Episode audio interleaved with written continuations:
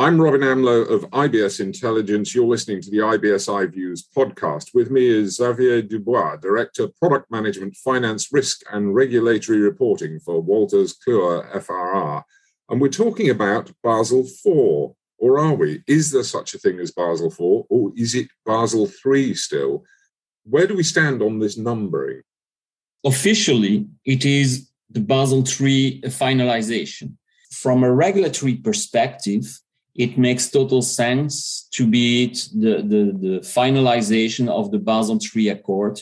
It actually mainly works on the risk weighted assets, on the denominator of the capital ratio. It continues refining it towards uh, a final situation. From an implementation perspective, this will affect the whole process to build the, the capital ratio and to, to build the, the Basel production chain. And in that sense, from an implementation perspective and from an impact perspective, it is so big that it deserves a new number, so to speak, Basel IV, which is the reason why uh, many in the industry are speaking about Basel IV.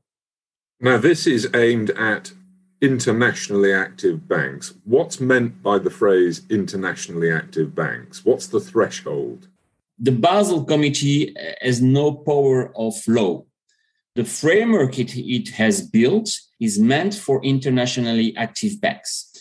So now the process is that these Basel rules, Basel standards have to be translated into the local laws or local region uh, laws like uh, European Union. And in this process, there is a clarification about the timelines that might be different from the Basel Committee rules. There is also a clarification about what happens to the non internationally active banks in this country. And so this is up to the local regulator to, to define. And there is also a, a next element that is added to that is the regulatory reporting, which is obviously always uh, locally defined, and that comes with the Basel IV. So there is not such a thing like a threshold, but it is important that banks refer to their local law that are implementing their version of the Basel III finalization rules. You talk there about the implementation of the rules. The deadlines are going to slip, let's be honest. So the Basel Committee has defined 2023 as the main deadline to implement Basel IV. It has been supported by the G20 that where the bank governors are all pledging for timely and comprehensive implementation of the Basel rules. Now, in reality, it needs a local translation, and it's only the local regulation that will really define the when it is applied.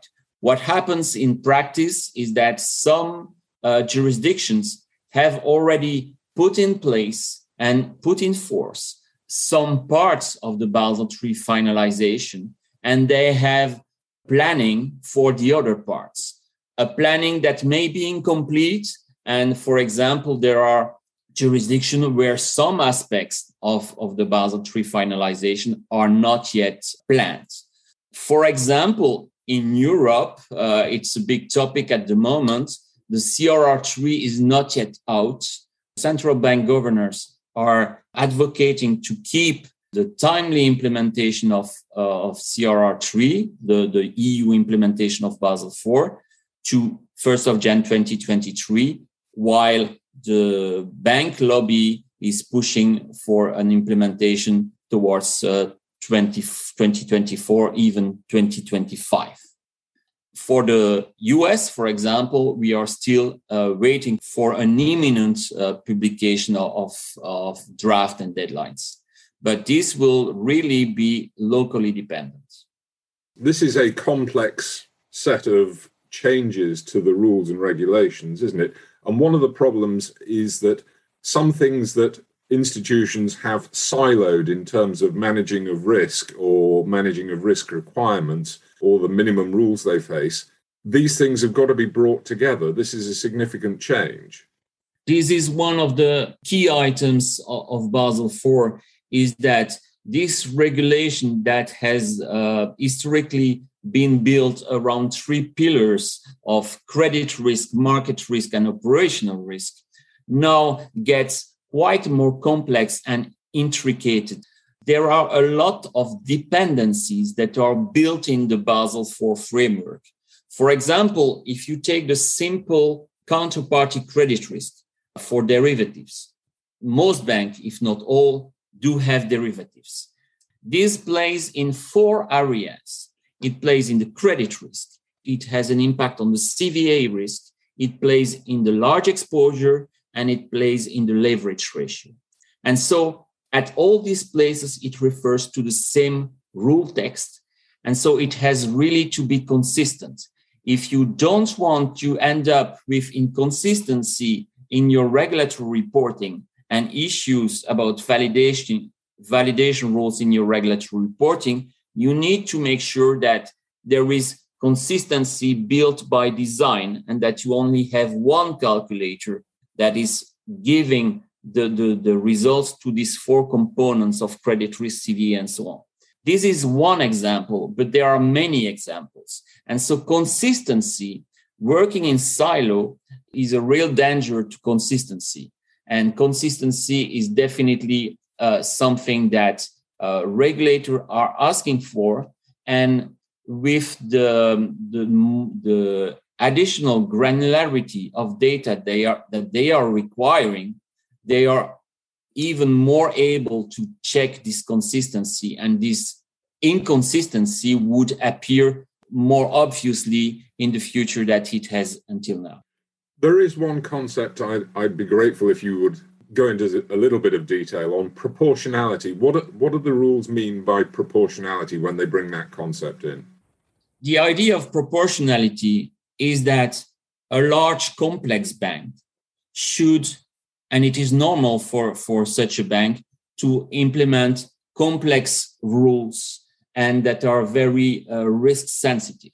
On the other side, a small, simple bank with a simple business, it, it is normal, it, it is from a common understanding that it is normal that such a bank would not need to have so, so complex rules, but it could apply uh, simpler rules and simpler reporting.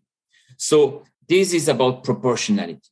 And proportionality has been implemented in different ways across the world. For example, in some country, we make categories of banks. The big banks, the smaller banks, whatever are these categories. And for each of these categories, we set requirements. These are the methodologies, these are the complex methodology to be used by large banks, and these are the, the simpler methodologies to be used by smaller banks. That's one way to do it. It's through banking categorization. Another way to do it is risk type per risk type. For example, if you are a big bank, you may not have a, a, large trading book. So you can be a big bank with a very small trading book. So therefore, for the trading book, because it is very small, you may use simple methods. On the other side, you might have a small bank that has a large trading book. And therefore, because this trading book is large, they should apply complex uh, methodology for the market risk. So this is not applying proportionality by category of bank, but by risk type by risk type. And this is another way to implement proportionality. Bottom line, the most important thing is that bank need to really understand how is proportionality applied in their country, in their jurisdiction, and know very well what is the methodology and the, the, the requirements they need to apply because it can make a, a huge difference between implementing a simple method and implementing a, a very complex method. Looking at it from the bank's point of view, what are the key points for a Basel IV program? What's the checklist that the institution needs to run through? the first element, and which is very important, is establish a governance. Establish a governance at the right level of the group, at the top of the group, and it should include the CFO and the CRO. Basel IV is not about only financial reporting things. It's not only about risk. It really involves both uh, CFO and CRO. That's a very important thing. And also, the impacts are such so important that they are really important for the CFO and CRO. Second point is to really assess the current situation, to know what is your full application landscape and have a full uh, cartography across risk type, across entities, and don't forget anyone. What you also need to do in the assessing the current situation is the business impact of the proportionality. That's very important because it might have business impact in terms of capital. For some banks, it may even have impact on of uh, closing or moving parts of the business from an, one entity to another entity. When you have assessed your current situation and the business impacts, what you need to do is really determine what are your objectives, your scope, and your targets for, for implementing Basel IV.